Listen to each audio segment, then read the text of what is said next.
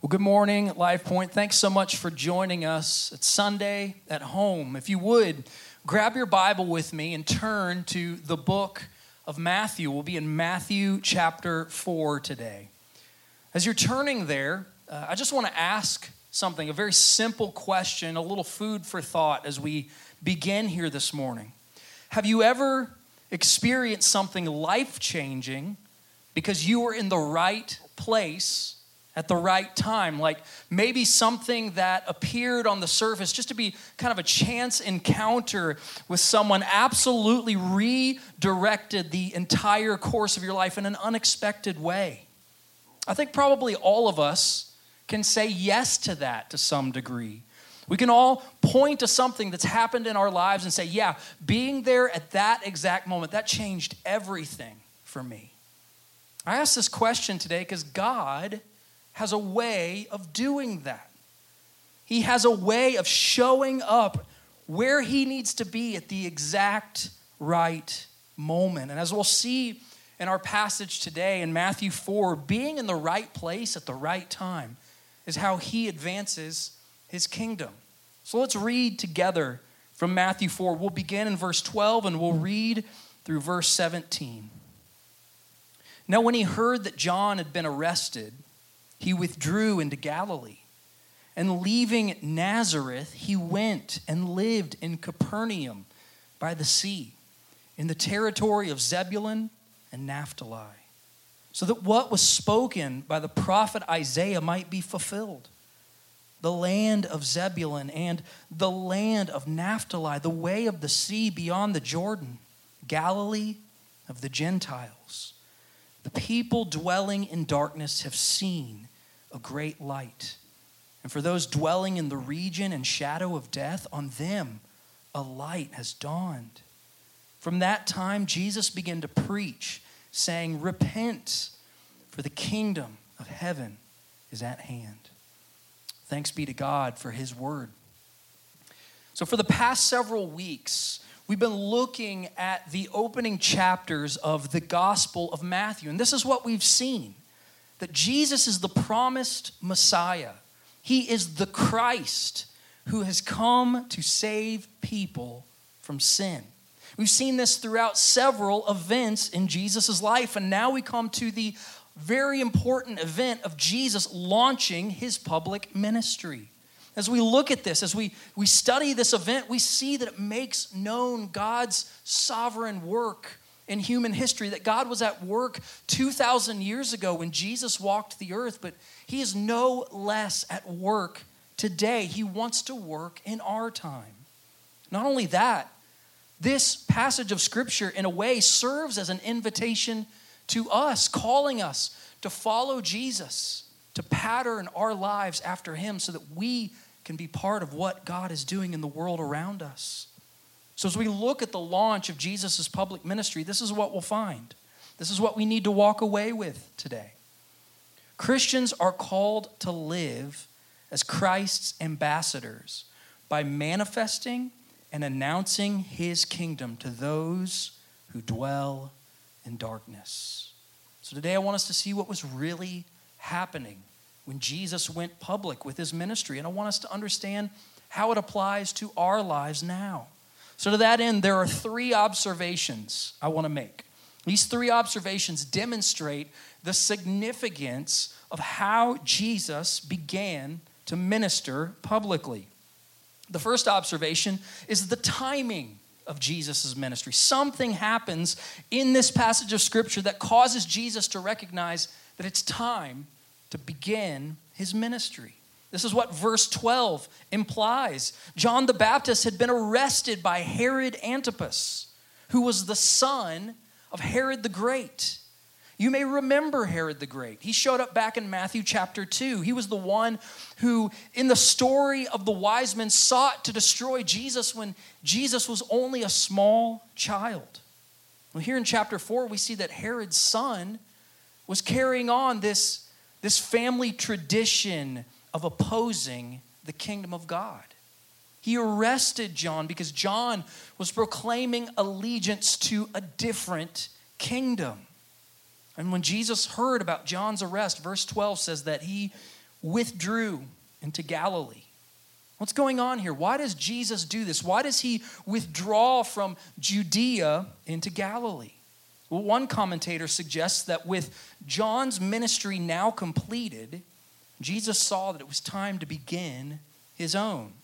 So, in a manner of speaking, John ran his leg of the race. And now that John has been arrested, Jesus recognizes that this is a signal that it's time for him to take up the baton of kingdom work. The timing of Jesus' ministry is surprising, though, in, in, in some ways. You would think that with John, just having been arrested, Jesus would want to kind of kind of lay low for a while. He would he would want to wait until all this stuff with John has died down before he begins to minister in public. But instead, Jesus recognizes that it is time to begin this phase in his life. You see, the timing of God's redeeming work does not always make sense from an earthly standpoint. Paul says in the book of Galatians, chapter 4, verse 4, that when the fullness of time had come, God sent forth his son. Fullness of time. Think about what that means. It means that all of history culminated in the moment that Jesus Christ was born. The whole sweep of God's redeeming work in human history hinges on the timing of that event, the birth of Jesus, happened at exactly the right moment. But if you think about it, in many ways, from an earthly standpoint, the birth of Jesus happened at a very difficult time. It was incredibly problematic for him to be born when he was.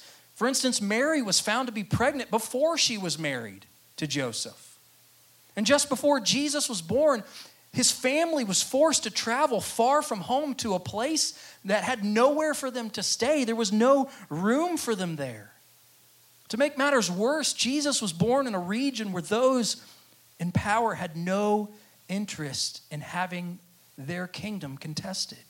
And they were willing to resort to violence in order to protect their interests. It makes no earthly sense at all that this, of all times, was the fullness of time. But God doesn't measure things the way that we do, friends. Instead, He operates according to the timetable of His good purposes, His sovereign plan, not our convenience, not our felt needs, not our perception of what's going on. The same is true for Jesus' public ministry. Jesus went public when his moment had arrived. This specific timing was the timing that God had ordained for him. You see, you and I, we need to think of our own lives this way. We need to think of our own lives in terms of God's timing. God has orchestrated your timeline so that your life might intersect with the lives of people at a very specific time. And He has done this so that you can bear a faithful witness for Jesus. If you believe in the sovereignty of God, you have to believe that people come into your life for a specific reason. Don't miss out on what God is doing because you're measuring the timing by your own understanding, by your own perception of what's happening. No, consider God's timing with Him.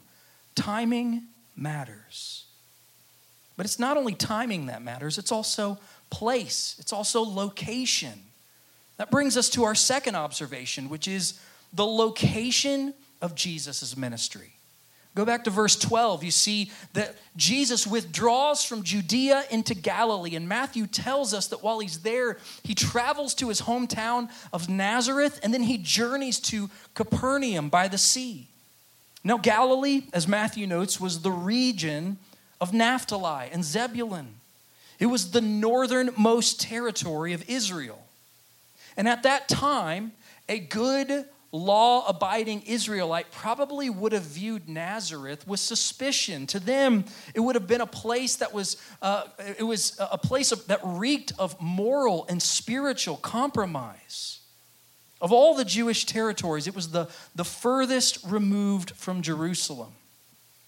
And Galilee not only had a reputation as being geographically removed from Jerusalem, but it was also seen as being spiritually removed from Jerusalem. It was seen as being cut off from the, the customs and the traditions of God's people.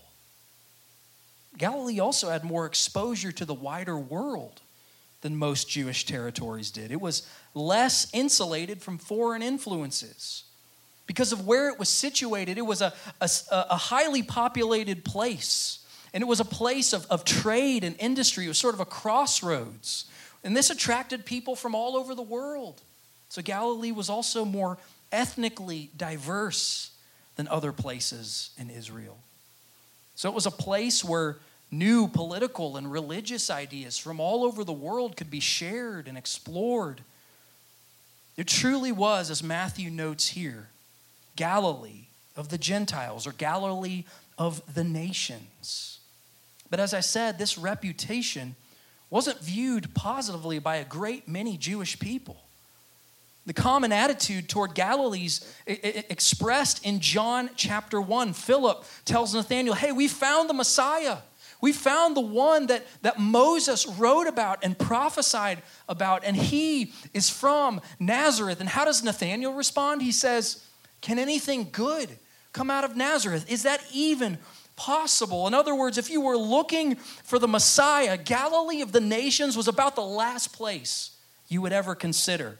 It had that kind of reputation. If someone who ministered in Galilee claimed to be the Messiah, surely it was some kind of hoax. Yet Matthew wants his audience to see that far from being a hoax, the Messiah's work in Galilee was the fulfillment of ancient prophecy. Jesus launching his ministry in Galilee was proof that he was indeed the Messiah who had come into the world. Matthew demonstrates this by quoting the prophet Isaiah. He quotes Isaiah chapter 9. And if you go back and you look at Isaiah's prophecy in that passage, you see he was foretelling the exile of God's people. This was bad news. The Assyrian army was bearing down on them, they were looming on the horizon. And Isaiah warned that Galilee would be the first to go into exile. They would be the first of God's people to be cut off from the land that God had promised to Abraham. This is tragic. God was ordaining that his people would be judged for their sin, for their rebellion, for their idolatry, and that judgment would start in Galilee. They were going to be banished into outer darkness among the Gentiles, forced to live away from the only home that they had ever known. They would no longer be Galilee of Israel, they would now be Galilee of the nations. But Isaiah had more than a warning. He had a word from the Lord. He had a promise for the people of Galilee that even though they would be the first to experience God's judgment, they would also be the first to experience His redeeming work through the Messiah. The light of God's salvation would dawn first in Galilee because a child would be born, a son would be given, and his name would be called Wonderful Counselor, Mighty God, Everlasting Father, Prince of Peace. And Isaiah prophesied that this, this child, this prince of peace, would reign upon the throne of David. He would be a better king. He would be the king that Israel had been longing for for thousands of years. Just read the books of 1st and 2nd Kings, and you see Israel and Judah were by and large ruled by corrupt monarchs. Almost every king did what was evil in the sight of the Lord. Yet the very throne that had been occupied by these corrupt kings, these unjust kings, would finally, at long last, be occupied by a king who would establish justice and righteousness and equity in Israel forever. This eternal reign of God would begin in Galilee of the nations. By quoting this passage from Isaiah, Matthew is saying, not only is it the right time for the Messiah to work, but Galilee, it is the right place for the Messiah to work. As God would have it, Jesus is in the right place at the right time. Jesus showing up in a place like Galilee shows us that God cares about location, He cares about particular places, He cares about places like where we live.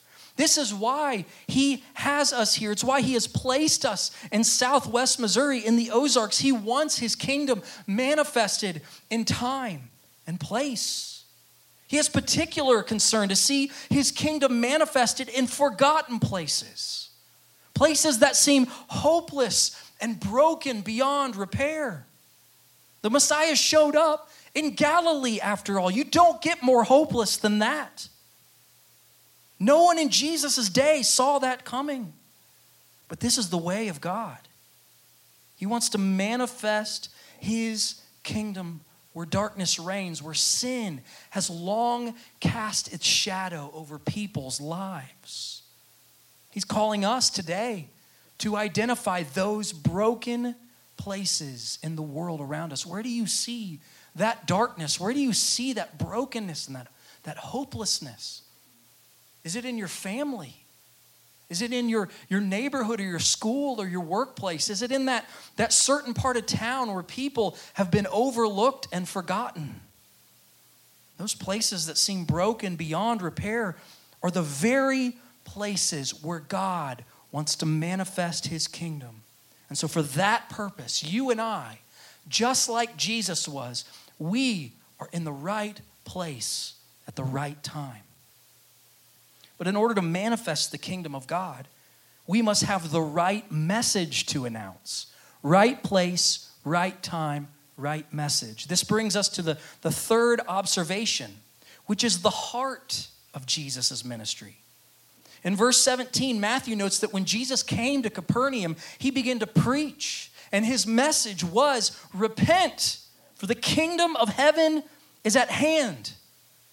This is the heart of Jesus' ministry to, to make known the kingdom. It's his royal declaration bringing light to a people sitting in darkness, and he calls his hearers to respond. He tells them to repent.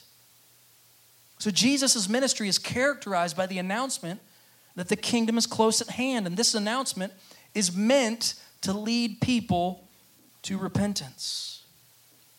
Repentance is not merely changing your mind about something based on new intellectual information.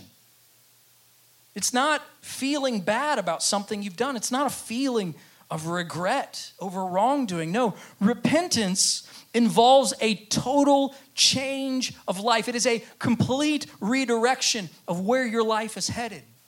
So when Jesus tells people to repent, he's essentially telling them, turn your life around because you are headed in the wrong direction.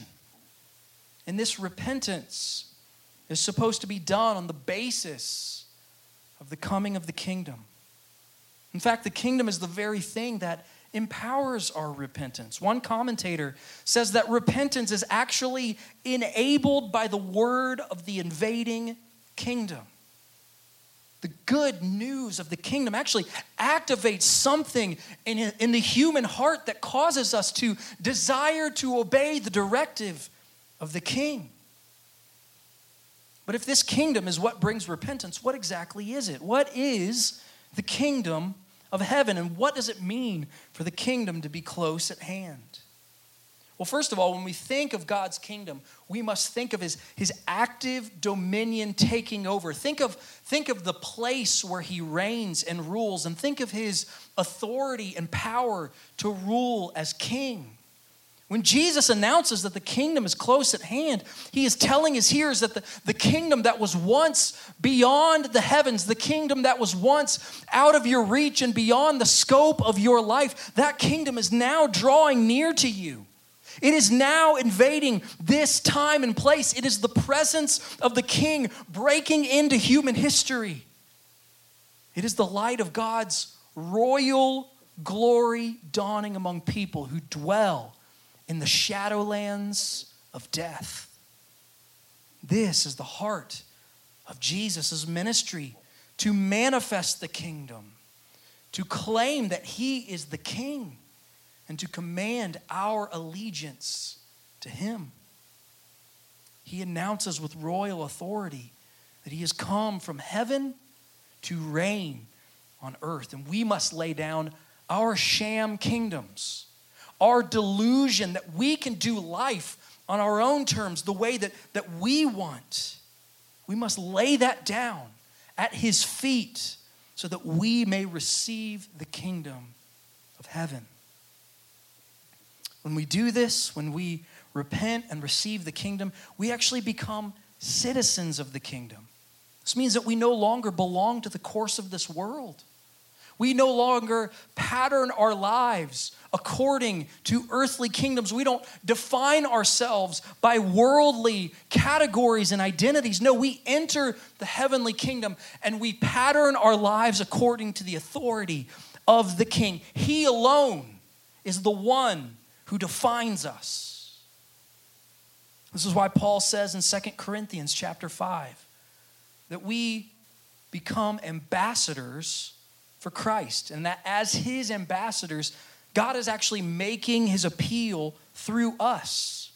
You see, the job of an ambassador is to enter into foreign territory, to, to enter into a foreign place in order to represent the kingdom on the king's behalf.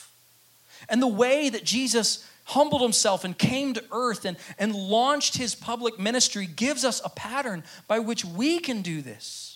He shows us that we, like him, are to enter a specific time and a specific place on his behalf. If we are living for the king, if we're following him and seeking his will for our lives, we too will find ourselves at the right place at the right time to make his kingdom known. This means that when you enter your workplace or your school, you are entering there on the king's behalf when you enter your home and when you, when you uh, interact with your, your family, you are doing that on the king's behalf. When you enter the grocery store or a restaurant or take a stroll through your neighborhood, you are doing that on the king's behalf. You no longer represent yourself. No, your presence represents the king, and he wants to make his appeal through you as his ambassador. So, to do this, to represent the king faithfully as his ambassadors, we must do two things. We must show up and we must speak up. Show up, speak up. Ambassadors for Christ show up in people's lives. We show up to manifest the kingdom by our presence. This means our presence must be submitted to Jesus so that we can demonstrate His love and His gentleness, so that we can show forth the kindness and generosity of our good and faithful King. But not only that, we must be willing to speak up. We must be willing to announce the kingdom as God's answer to the world's greatest need. You are an ambassador commissioned by God to declare his excellencies. And in 1 Peter chapter 2, it says that this is why you were called out of darkness into God's marvelous light to proclaim the supreme glory and grace of King Jesus to those who dwell in darkness, so that they might join you in the kingdom of light. Yes, Christian, God wants to make his appeal through you. Where will you show up on Christ's behalf? To whom will you speak up about the good news of the kingdom? You are in the right place at the right time to make the kingdom known. And so I urge you to remember today Christians are called to live as Christ's ambassadors by manifesting and announcing his kingdom to those who dwell in darkness. And finally, if you're not a Christian, you need to know that God is making his appeal to you right now. He is calling you to turn your life around, to redirect your life. He is inviting you, repent, for the kingdom of heaven is at hand.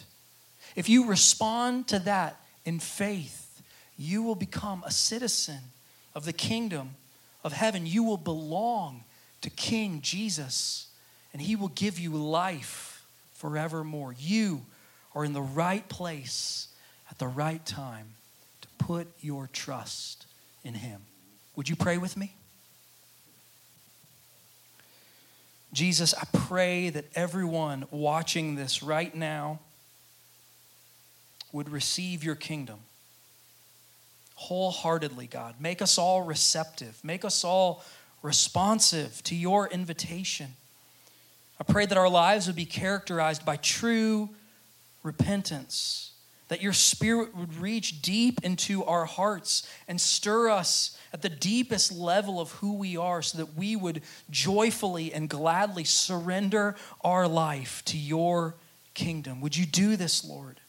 And I pray for my believing friends today, my brothers and sisters in Christ, that they would live faithfully as your ambassadors. You are calling us to enter time and place on your behalf in order to make your kingdom known. And so I pray that we would do that, that we would do that faithfully, that we would do that eagerly. Help us to identify people. Just begin to put people on our hearts. Help us to identify places. Just begin to put places on our hearts, Lord as we as we receive your word today, as we hear from you today. Just begin that work so that as we go out this week into the world, that we would go as your ambassadors, ready to take the good news of your kingdom to those who dwell in darkness. Do this and more, Jesus. We pray in your mighty name. Amen.